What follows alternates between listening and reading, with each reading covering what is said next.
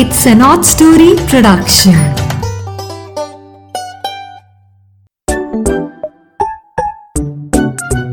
Hello मेरे प्यारे दोस्तों, नीरा की नैया आपकी सेवा में फिर से हाजिर है और नीरा की नैया आपके लिए नई नई कहानियाँ लेके हर हफ़्ते आती है, जो छोटे बच्चों के लिए बहुत प्यारी प्यारी होती हैं और इन कहानियों में छोटी मोटी टेकअवेज भी होती हैं छोटी छोटी शिक्षा होती है लेकिन आपके लिए बोरिंग नहीं हम बनाते कहानी है ना? सो so, आपने अपने फ्रेंड्स को कजन्स को और रिलेटिव्स को सबको ये कहानियाँ सुनवानी है जिससे सब इसके अंदर दी गई शिक्षा को धारण कर सकें। ठीक है? तो हम ये कहानी शुरू करते हैं। आज की कहानी है मस्त कलंदर। ये मस्त कलंदर जो है ना ये एक छोटे से बंदर की कहानी है। बच्चों, एक बड़ा क्यूट सा, प्यारा सा, छोटा सा बंदर अपने मदारी मालिक के साथ रहता था। मदारी ने उसे तरह तरह के करतब सिखाए। कई तरह के उसने उसको नाच सिखाए हुए थे। वह अपने मालिक के साथ शहर शहर और गाँव गाँव घूमकर वह करतब दिखाता। तो बच्चे बहुत खुश होते और मदारी की खूब कमाई होती। बंदर उछलता कूदता उलट बाजियाँ लगाता, बहुत खुश लगता था, पर अंदर ही अंदर बहुत दुखी रहता था, क्योंकि उसको बहुत मेहनत करनी पड़ती थी, और उसका मालिक उसे नए नए करतब सिखाता, अगर वो ना ठीक ढंग से सीख पाता तो वह उसे खाने के लिए बहुत कम देता था। जब कोई नई कर्तव्य नाच वो सीख जाता, तब वो उसे एक केला देता था। तो वो बेचारा हमेशा सोचता था, मैं किस दिन अपने मालिक की तरह पेट भर कर खाना खाऊँगा? एक दिन क्या हुआ? शहर में घूमते घूमते, खेल दिखाते दिखाते मदारी एक जू में थोड़ी देर के लिए सुस्ताने के लिए चला गया। वह तो छाया में एक पिंजरे के पास सो गया।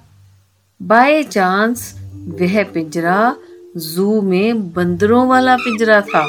उसका छोटा बंदर पिंजरे में रहने वाले बंदरों को देखकर हैरान हो रहा था। लोग उनको खाने के लिए कितने चने, केले, बिस्किट्स वगैरह दे रहे थे। उनको जू वाले वर्कर्स भी खूब सारा खाना परोस कर गए उसके सामने। और उनको कोई कुछ करने के लिए भी नहीं कह रहा था। वो मस्ती में अपने आप सुस्ता रहे थे। अगर मन करता था, पेड़ की टहनियाँ थी, उन पर उछलते थे, नहीं तो वो बैठे ही रहते थे एक दूसरे के बालों में से कीड़े निकालते हुए। तो बंदर ने सोचा, वाह, क्या किस्मत है इनकी, कितनी मौज है। ना तो मेरी तरह कड़ी मेहनत करनी पड़ रही है इन्हें, ना इधर उधर गर्मी सर्दी में घूम घूम कर लोगों का दिल बहलाना पड़ता है। मज़े से इस छोटे से घर में कभी ये सो जाते हैं, कभी उछल कूद करने लगते हैं, भर पेट मज़ेदार खाना खाते हैं। एक दिन अपने मदारी की आँख बचाकर उसके पास से निकल गया बंदर ने सोचा, मेरा जीवन भी क्या जीवन है? इतनी मेहनत। कुछ भी नहीं खाना, और इनका जीवन देखो जू वालों का। कितना खाना पीना अच्छा ठाठ है इनके। और मेहनत बिल्कुल नहीं तो उसने मन बना लिया, अब मैं भी एक दिन यहीं आऊँगा। और सच में, एक दिन अपने मदारी की आँख बचाकर मैं भागकर जू में आ गया। और वहाँ के ऑफिसर्स के सामने तरह तरह के करतब करने लगा। वो ऑफिसर्स देख के बंदर को बड़े खुश हुए और उन्होंने सोचा, अरे, बड़ा स्पेशल बंदर है।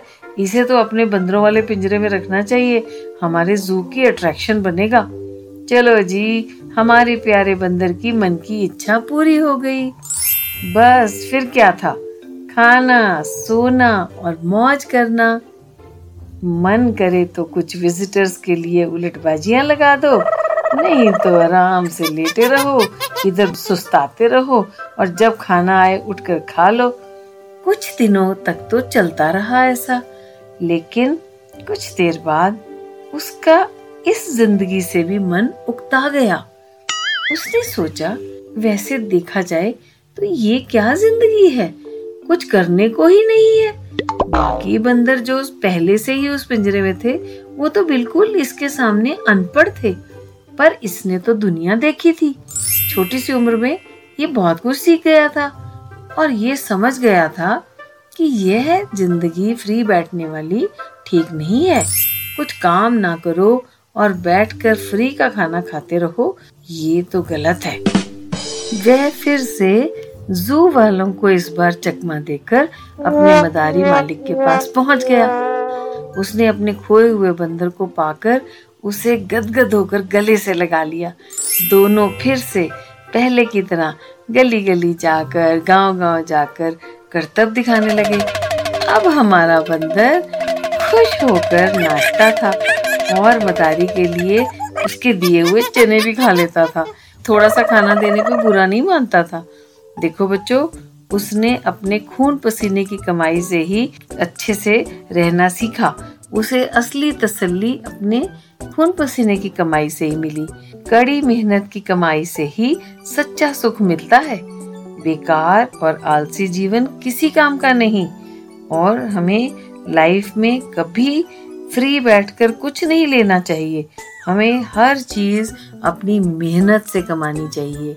ठीक है? सो, आज की कहानी हमारी यही खत्म होती है। और ये कहानियाँ आप कहाँ पे सुन सकते हो?